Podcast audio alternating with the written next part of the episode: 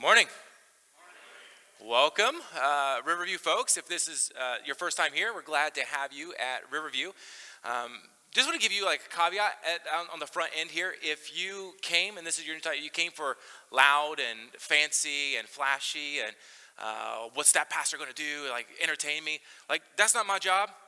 My job's not here to entertain you. Uh, my job is to get us into God's Word. And so if you came to open up your Bible and to dig in, that's what we're doing this morning. So if you brought your Bible, would you open it to Jonah chapter 1? That's in those uh, sticky pages somewhere after the middle.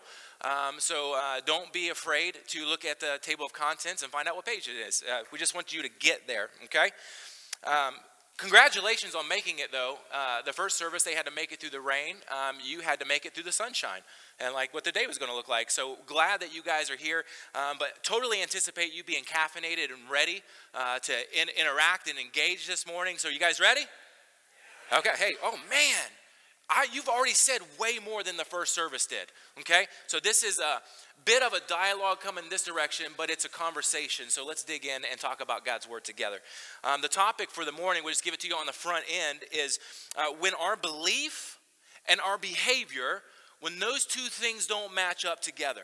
Anybody ever struggle with that? Like, in other words, like the struggle that we have to live out our faith in Jesus. Like we want so desperately to proclaim what we believe and to and to uh, to own this thing, but there is so much sometimes that gets in the way that comes from the outside pressure in, and then from the inside pressure out, and we don't always connect well with our behavior and our belief. And so that's what we're talking about this morning. Doesn't it sound fun? Sound like a great morning? Yeah. Okay. yes. Uh, can I confess something to you guys though, as we're starting to roll? Um, don't tell anybody. Uh, I don't like to clean my house. Uh, anybody else just like not like to clean your like yeah i don't like to clean anybody else's house either okay? Um, it's just not my thing. Um, if you said hey anthony could you come and help me clean my house? Um, god bless you. Uh, i would uh, take a little while to get back to your text. Um, i would take a little while to maybe lose your voicemail um, or to uh, not see the email i'm just giving you the fringes of my heart okay this is where i'm at um, and but I would come eventually and help you clean your house because I love Jesus and I love you, but I would not be happy about cleaning up your house at all. Okay? Anybody else? Is there anybody who actually likes to clean homes in here? Likes to clean your house and um, like you're a Monica from Friends, right?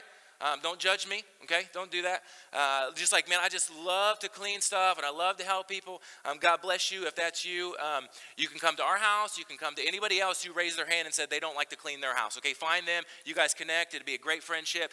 Join Rooted together. It'll be fun, okay? Yes, connect. Uh, but here's the deal it's not that I don't like to have a clean house.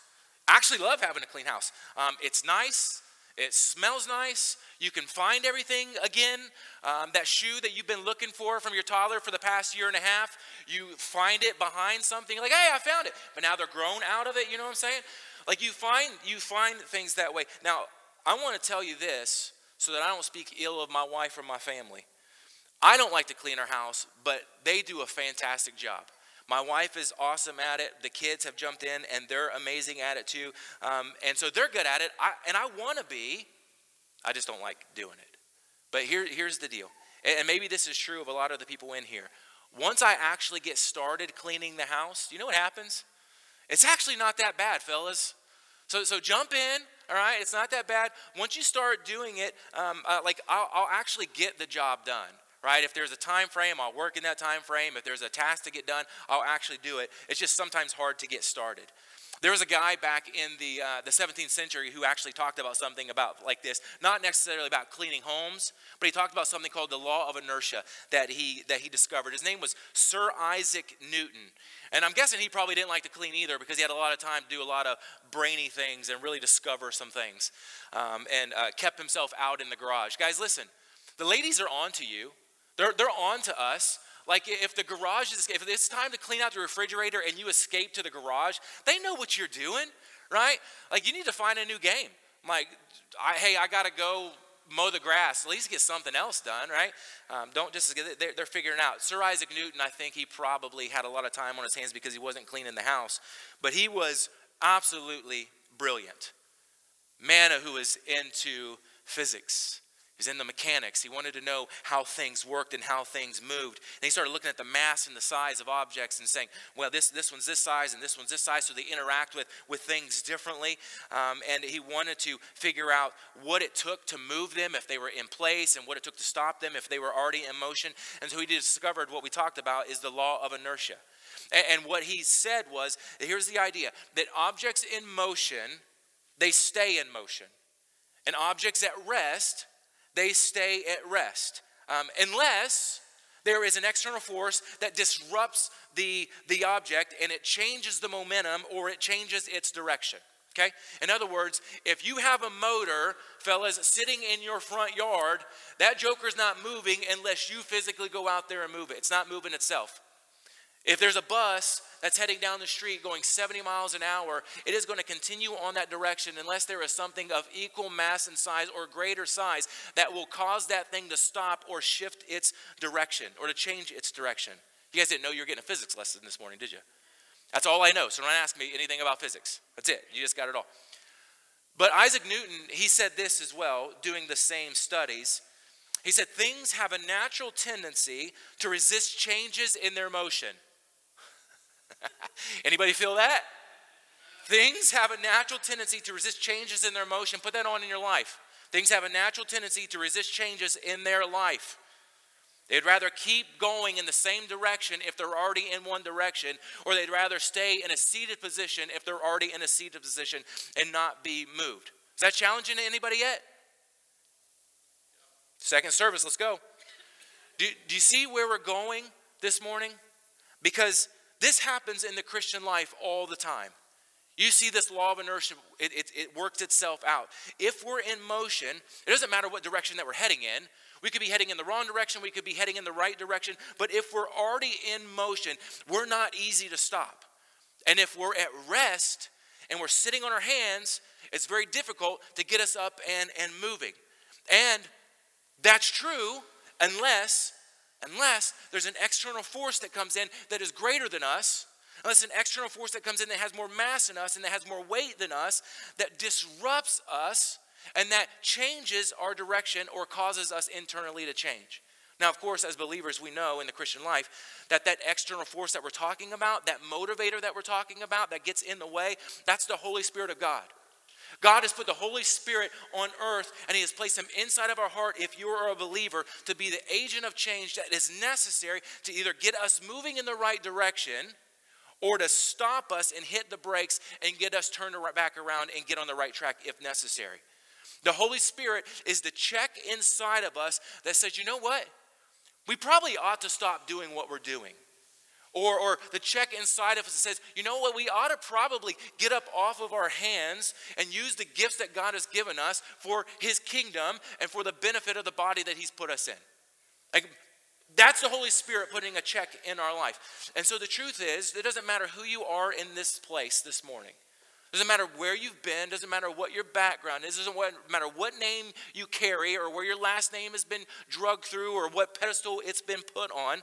If you feel like you're falling into the abyss with no restraint, with zero help causing you to stop, or you feel like you're stuck in a rut and you can't get off the couch, the Holy Spirit is there and He's ready to do some work in your life.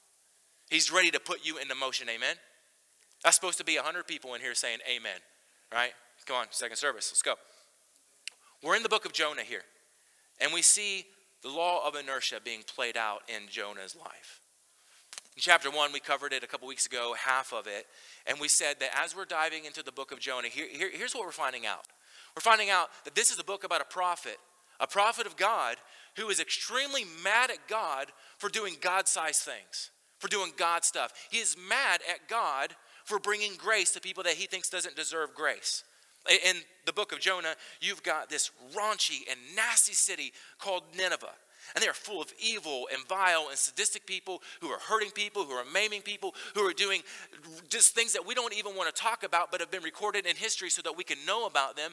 And Jonah says, I don't want anything to do with these people. I can't stand them. He would rather see them burn in a forever hell and be destroyed than to experience the grace of God. That is Jonah, and that is his heart. But God has a different plan for Nineveh. And Jonah can't get his mind around what God wants to do with Nineveh. And so what's he do? He goes and he has a little pity party for himself. He throws a little pity party. He says, Fine, if that's what you're going to do, if you're going to show people like that, if you're going to give them grace, that's fine. You're God. You can do whatever. You're the creator of the heavens and the earth. And I understand that. And you've called me. But that's your prerogative. If that's what you want to do, you can do it. But it's not going to be on my watch. I'm not doing it. I'm not going.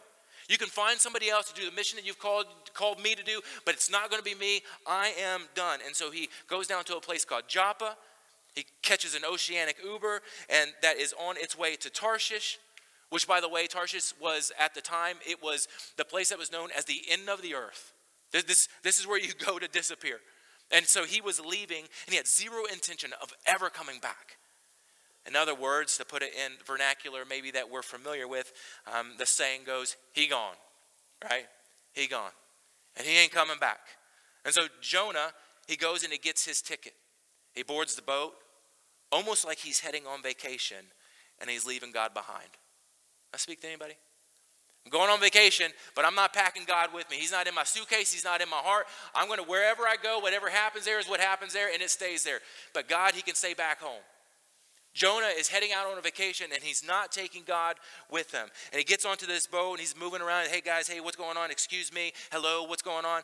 And he's working himself past the captain and the crew and he's going deeper and deeper down into the boat. He puts his headphones on, pulls his hoodie up, and he has the intention that he is not talking to anyone and he's not being disrupted, and he settles his sorry carcass down into the belly of the boat.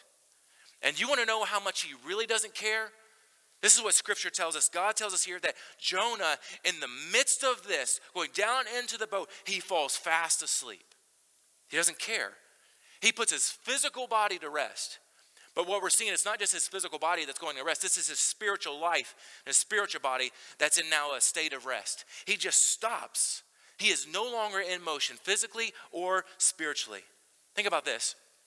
And um, it's probably not always true, but I think it's true a lot. Um, people who have a soft heart for God and who want to be led by Him, when we've sinned or, or when, when, I, when I've sinned, in the, in the past and, and we're actively walking in sin and we're sinning against, against God and we're living in open rebellion and we know we are, there is like this pit inside of our stomach, right? You know what I'm talking about?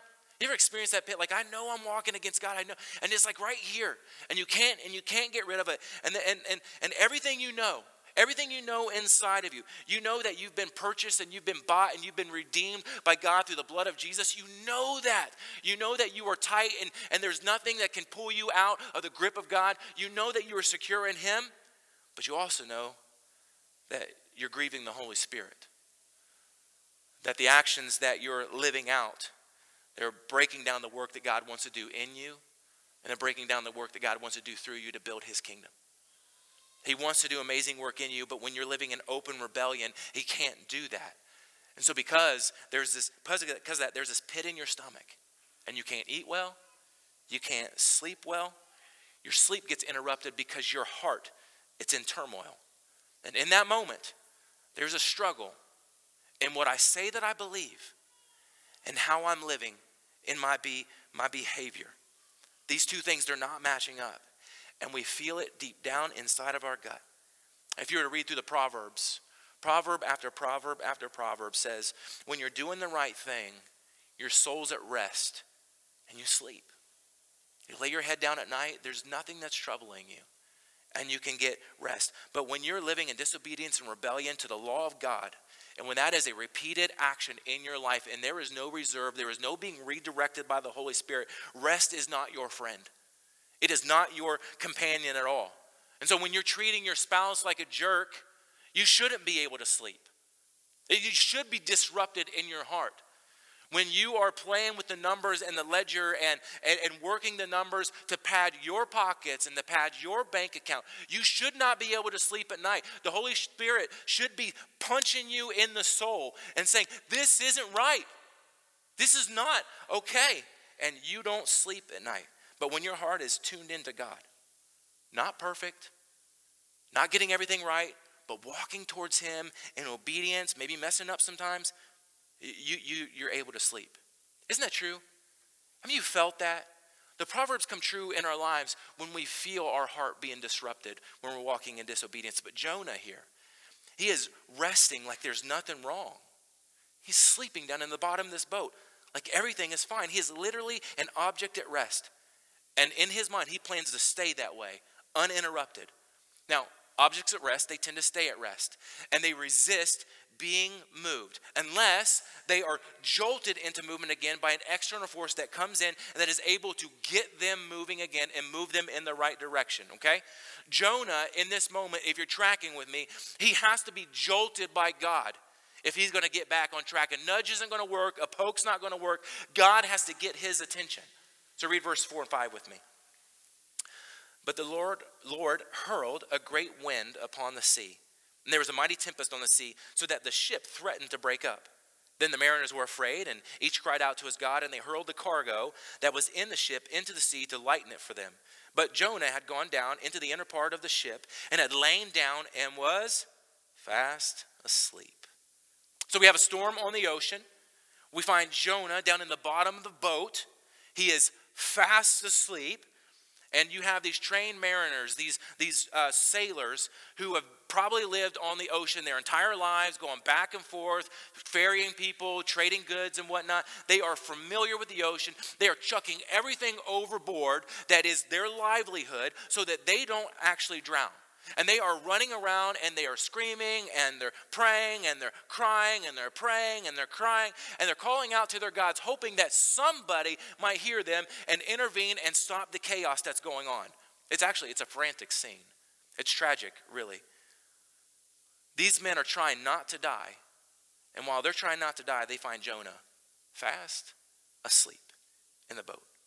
That word fast asleep there, uh, the Hebrew translation for that it means that he's got Drew bubbles coming out of the corner of his mouth.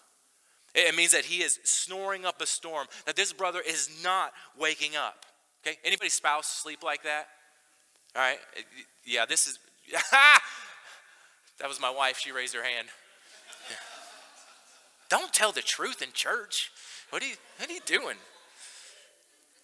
You got your spouse like elbowing you all throughout the night, like, knock it off. The neighbors can hear you. It sounds like a train is ripping through our house. Can't believe you said that, babe. He's fast asleep. Um, these mariners, they come to him. The captain first actually finds him and says, What are you doing? Get up, you sleeper. And then the crew jumps in and says, What's going on? Wake up. Call out to your God. And they don't know this yet. Jonah knows this. But Jonah's God is the one true God. He is the creator of the heavens and the earth. He is the God who created the ocean and the sea that they're actually floating on right now. And they don't know this yet. And Jonah is learning this that God is orchestrating this, this whole thing. And when we see that, that God's in control of this, we say, well, wait, wait a minute. God caused this storm? This storm didn't happen naturally while they were out there on the water, like Jonah messed up and he's running from God. And, and, and, maybe just nature ran its course, and because nature ran its course, now God has an opportunity to intervene, like God didn't know what was going on, like nature just did it. You, you mean that God is behind this, that He'll, he'll use things?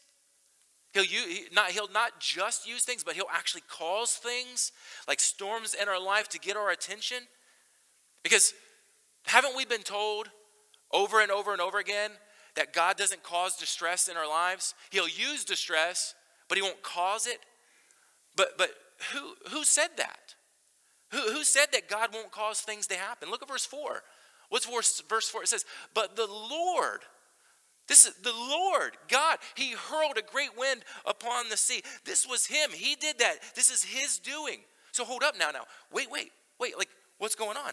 If God can cause a storm in Jonah's life, does that mean that he'll cause a storm in my life? Not just allow a storm, but will he cause a storm in my life? That's a big question. It's a loaded question, actually. Because God certainly, He doesn't cause every storm that pops up in our life. But He will cause a storm if He wants to. You might be thinking, I don't, I don't know if I like where, where this is going. Because haven't we all had some stuff that we've gone through? Stuff that's happened where we're just like, dang, man, this just stinks. And we don't want to pin that on God. We want to pin that on Satan. It was like, well, Satan brought this in, or my ex wife brought this in, or my ex husband brought this in. My kids brought this in. And we don't want to pin it on God. But, but we look and we're like, well, maybe God actually did do this thing. We were entering into a space called God's sovereignty and a place where our perception of control falls under his sovereignty. Researchers say that we uh, have about 35,000 um, choices that we make a day. And some researchers say it's actually even more than 35,000. And some of those choices are rather insignificant. Um, I, do I hit the snooze button when I wake up? Choice number one. Do I just get up out of bed? Do I eat oat bran or do I eat Froot Loops? Do I go to the gym? Do I not go to the gym? Do I uh, brush my teeth? And do brush your teeth. Um, like some, some of the things, the choices that we make, they're just completely insignificant. But then there are some choices that we make out of those 35,000 plus that are life changers. No wonder, I mean, if we got 35,000 choices plus that we're making every day, no wonder we're walking around tired like zombies all the time, right? Anybody like just want to own that? Like, man, I didn't know I was making 35,000 choices. I no wonder I'm tired. Like, that, that's my excuse now? Like, babe, like, I'm sorry. Like, I'm, I know I keep falling asleep on you, but all day my brain's been, I got 35,000 choices I made. Like, show me the evidence of those choices, she probably says. Those choices, they're real. We're making those choices. It's true. But those choices are happening within the cocoon of God's sovereignty. So we have this picture I tried to wrap up God's sovereignty in one simple, easy picture. It turned out like it looks like a Starbucks thing. Didn't intend for that. Um, don't sue me, Starbucks, if you ever see that. I was not trying to copy you. Um, but like what you see is in the middle, we have our choices that we feel like we get to make that we feel like we have this perception of control, or we feel, we feel like we're in control, but at the end of the day, it's really just a perception. And all that is wrapped around and cocooned by the sovereignty uh, of God. So that's my ridiculous attempt to try to wrap it up in a picture. But here, let me try to tell you a story of, of how I think this plays out. When each one of our children were toddlers, and you've probably experienced this too if you've got kids, they had to learn how to walk and they had to learn how to navigate their little world. And I remember um, when they would get to the point where uh, they would uh, run up ahead of us. You know what I'm talking about? Like your kids just like, man, I wonder if mom and dad are going to follow me. And so, so they run, and then they look back, and they like, are they watching? And then they run a little bit further, and they look back. Are they watching? They're watching to see if you're going to go with them. But they're kind of feel like they've got freedom and they're in control in those in those moments. But you've given them the freedom to run ahead, haven't you? You've allowed them to go on ahead of you. But as soon as something dangerous comes into their path, what do you do? What, what do you do when something comes up? You bend their choice, don't you? You bend their freedom and you run up ahead of them and you gently reach out your hand and you change their direction so they don't fall into that hole or they don't get hit by that car. Or, uh, and if the danger is actually immediate, you don't gently change their direction, you forcefully change their direction because it would be better for you to reach out and grab them forcefully than for them to get blasted by a bus. And so we, we bend their freedom and their choice. And so that's a picture of how our choices fit inside of God's sovereignty. He will reach out his hand and he will change our direction if he needs to. Now, there are nudges and pokes and changes of direction that God gives us all of the time. But we probably don't even notice most of them because they're so stinking subtle. They're subtle. But then there are these storms that come into our life. Some of those storms we understand, and some of them we're still trying to figure out why they're even there. And so, what I want to do is, I want to suggest that in God's sovereignty, He has the ability and He has the right to do whatever is necessary to change our direction. Our plans, our desire, our will, our choices, all 35,000 plus a day, they all fit inside of His sovereignty. Our control exists inside of His plan. If you need something, uh, just a, a few letters to help you remember what God's sovereignty is, just, just write down R O A. This is God is ruler over anything, ruler over all, everything. There's nothing that is outside of his control. Sometimes you and I, we need a nudge. Sometimes we need a jolt. And sometimes a storm is the only thing that's going to wake us up from the slumber of just sitting on our hands and get us moving again. Let's walk through the rest of this passage because I think there's some interesting things here. Verse 7 And they said to one another, Come, let us cast lots, that we may know on whose account this evil has come upon us. So they cast lots, and the lot fell on who? Surprise, surprise, right? It falls on Jonah. Now, Jonah knows that's going to happen. These fellows didn't know that was going to happen. Uh, casting lots is not actually a, uh, a phrase or terminology uh, that we use very often in our, uh, in our world scope because we don't cast lots anymore, right? But when we start talking about scripture, and we're reading scripture, we see it pop up. And so there are two primary places that casting lots comes up. Right here in Jonah, and then you have another uh, place when Jesus is hanging on the cross and the soldiers are fighting for his garments. They are casting lots in that space. And in that terminology, you don't see it a ton else in scripture, but you do see the whole idea of that outside of the temple when they're making decisions on what, what to do with uh, Purim and somebody help me out with the with the name Purim and Urim, something like that. Um, so that's that, the same thing, like uh, using two different things to see what's going to happen.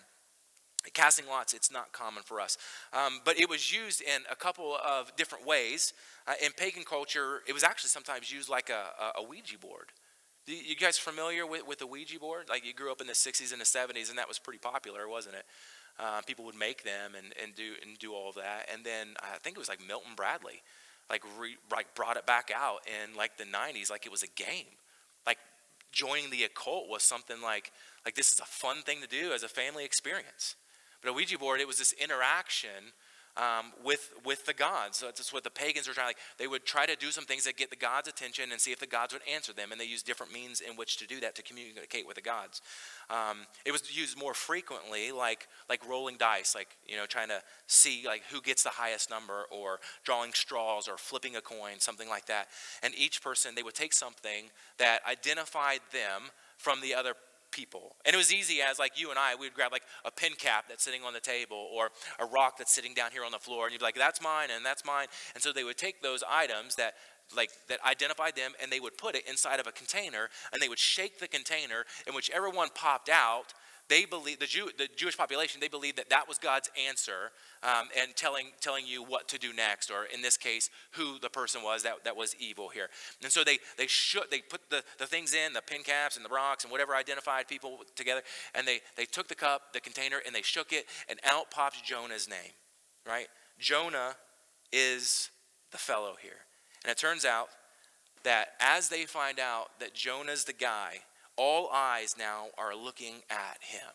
He's awake now, isn't he? Verse 8 So they started asking him questions. Then they said to him, Tell us on whose account this evil has come upon us. What is your occupation? And where do you come from? What is your country? And what people are you? They're trying to figure out why on earth would this storm be happening because of you right now? And so they asked him all kinds of different questions. And the, and the first thing they asked him is, uh, what, what kind of work do you do? What do you do for work? Which is always a bit of an awkward question, is it not? Like some people don't want to talk about their job. Some people are embarrassed of their job, or some people are really excited about their job but don't want to embarrass anybody else because of their job. It's just an awkward thing sometimes to talk about your job, especially if you're a pastor. Like if, if, if you're in a conversation, and the conversation gets to the point where they ask you um, what your job is, like, like it often happens, you want to talk to people, like, well, what do you do for work? Oh, I'm a, I'm a plumber, or I'm a, eh, well, what do you do?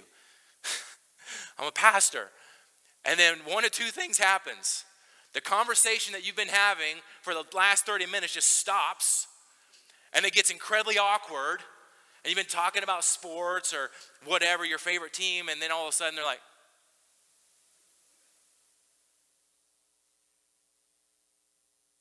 guess this conversation's done. Just awkward incredibly awkward and, and, and then the other thing that happens like people like the, it's a conversation killer but then the second thing that happens when people find out, like you're a pastor, or sometimes even if you're just a believer, they'll start um, confessing all their sins to you. They just unload. And you're like, oh, what man? I was just trying to get bread at the grocery store. Like, what just happened here? I, I was, I was on a, a, flight one time with, uh, I, I, think I was going to Atlanta and connecting somewhere else. And I, and I had this gal who was sitting beside of me. And uh, we, were, we were talking back and forth and uh, just kind of sharing whatever was going on in our life. And uh, all of a sudden, like, you got to the question, what do you do for work? Oh, yeah. And then I tell her, like, I'm a pastor. And then it's like, and so for the next three hours, two and a half, three hours, like I am being unloaded on, and then I'm like, oh my gosh, what do I do with this information? We get off the plane, like, be warm fed, bless you. You know, what do, what do you do on, on the plane at that point, uh, other than just pray for them? There are times when uh, I just want to be like, you know, actually, I'm still looking for work. Um, the economy's the economy's been rough. Um, it's been a struggle. Uh, and uh, so this is what, could you pray for me to find a job? Because that's, that's what we need right now. Uh, and then you, the conversation gets to keep going, right? It doesn't get weird. We just get to talk like normal people. Um, but they ask Jonah, they say, What do you do for work? Where, where do you come from? What's your country? What people are you from? They want to know what's, what's going on in his life that's causing this storm. So let's talk real, real quick about something that's not really fun. It's not really popular, but I, I think it's necessary. For Jonah here, there's an incredible amount of hypocrisy that's happening on in his life. This brother has got on a I love Jesus t-shirt and he just walked into a strip club. Okay? That's the dichotomy that Jonah is presenting. He is a, a man of God who's been called by God, and he's on a boat running away from God, and he gets called out by these pagan Gentiles who, who want who, who, who say, Who are you and where are you from? And now he's he's been outed in front of these sailors.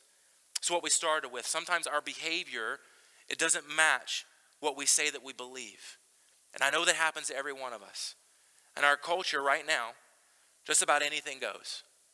Um, it is really easy to say, I believe in Jesus, I believe in the Bible, and I believe in what it stands for, and yet our lifestyle not match either one of these statements.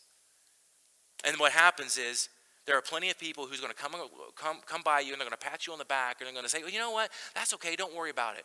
We all mess up. You just go, no, not a big deal. You just do you, you just do you. And they put you on a path and, and not towards Jesus. They put you on your own path of being your own God and just go do your own thing. And that's not how it's supposed to go.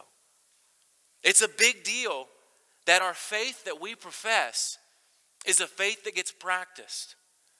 It's a big deal to say, I believe in Jesus and to live that out in your life. I know we've got moments of hypocrisy. I live in it, you live in it, it happens.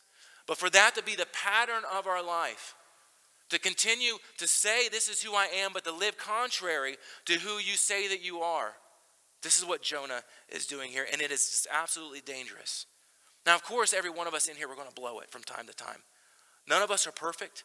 We all need to receive grace, we all need to give grace to others, but we were never intended to be an object that sits at rest. We were never intended to be a runaway train that can't be redirected back towards God. We were always intended to be soft to the Spirit when he's trying to move us back into motion or to redirect us. These sailors, with Jonah's life right now, they are asking Jonah a question that he hoped nobody would ever ask. He was running away from God. And he didn't want anybody to know. He was perfectly fine and content running away from God with his plan of hiding off and running off into the sunset to live in the shadows of obscurity. He was going on a long vacation and he was perfectly fine with leaving God behind. What happens in Tarshish stays in Tarshish. Nobody's going to know. But we know when we read the scriptures, what happens in the dark gets brought to the light. It always comes out into the light, it doesn't get to stay there. Jonah gets called out here, which I think is probably one of the best things that could have ever happened to Jonah in this moment. Because here's what he says in verse 9. And he said to them, I am a Hebrew, and I fear the Lord, the God of heaven, who made the sea and the dry land. Then the men were exceedingly afraid and said, What is it that you've done? For the men knew that he was fleeing from the presence of the Lord because he had told them, This is not the first time that we've seen those words that he's fleeing from the presence of the Lord. We saw it in the first half of chapter 1. Jonah says, I am a Hebrew. I am a Hebrew. And what that means for him, what's wrapped up in those words, is that I'm a child of God. I've been chosen by God. I fear the Lord. But didn't everything in his life in this moment, as he's saying those words, didn't it point in the opposite direction? It sure didn't look like he was afraid of the Lord. It sure didn't look like he had a reverent honor of him. Didn't look like a child of God in this moment. But God's sovereignty sends this storm onto the ocean. Jonah was a prophet who was spiritually at rest, and he needed this external jolt to get him moving again. That storm, it was an act of God's grace. It was an act of God's grace for Jonah in his life because it forced him to come out of hiding forced him to come out of running. At least for the moment, he was being reminded of what his true identity was. God sent this storm so that these questions from these pagan sailors on this boat in the middle of the ocean could be asked. So that they could say, Who are you? And so that Jonah could hear the words come out of his mouth Oh, I'm a child of God. Oh, I do fear the Lord. Oh, if you're a child of God, then what are you running away from? Child of God, what are you hiding from? Child of God, what's the shame that is keeping you away from me? This, this, this, this is what God wants Jonah to hear in these moments. Live what you believe. What's true here? He's a Hebrew. He's a child of God. He fears the Lord. Even if it doesn't look like it in this moment, he is fearing God. This is his identity. This is who he is. What's also true in this moment right now is that this child of God, who is in ministry, who's a pastor, who's a prophet, who's been called by God, he's running away from God. And he's running away from his calling. This child of God is bucking against God's will. Does that change his identity? Does that change who he is? No, it doesn't change who he is. He's still a child of God.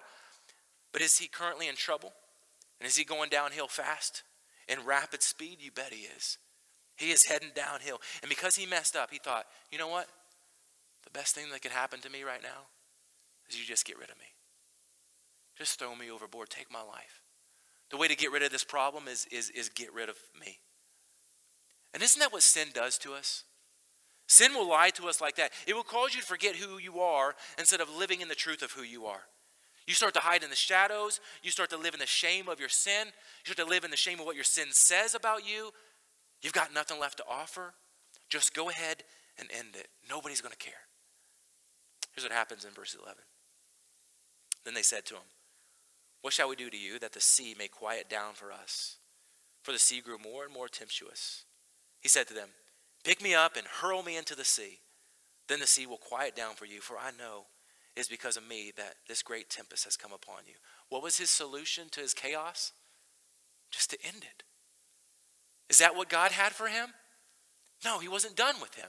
And so, in this moment, the sovereign God is jolting Jonah out of this pattern of hypocrisy, and he's given him this moment to experience his grace. And they don't want to do this, but they take Jonah and they hurl him over the boat, just like they were hurling all of his goods over the boat. And as they hurl him into the sea, there is a large fish that comes in and swallows Jonah. And I believe this is an act of God's grace. We're going to read about that and learn about that next week. I'll flesh that out. But this was God's grace in Jonah's life. God's not done with him yet. He's going to get to see that. So I've got a couple questions. Are you running from God? Child of God, are you running away from him? Do you think God is done with you? Do you feel like maybe the best situation for your life is in order to get rid of the chaos is just to get rid of you?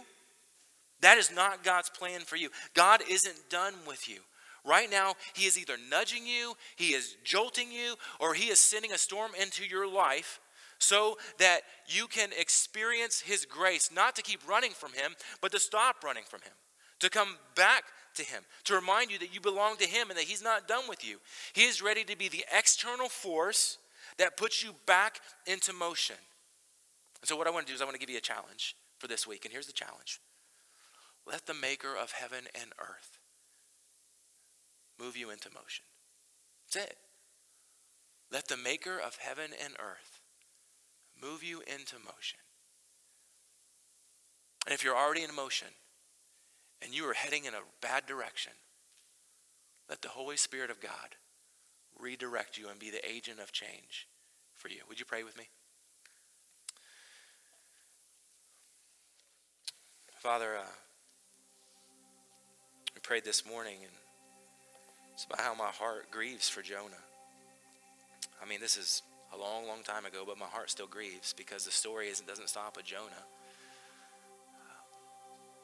We replicate that in our own lives when we run.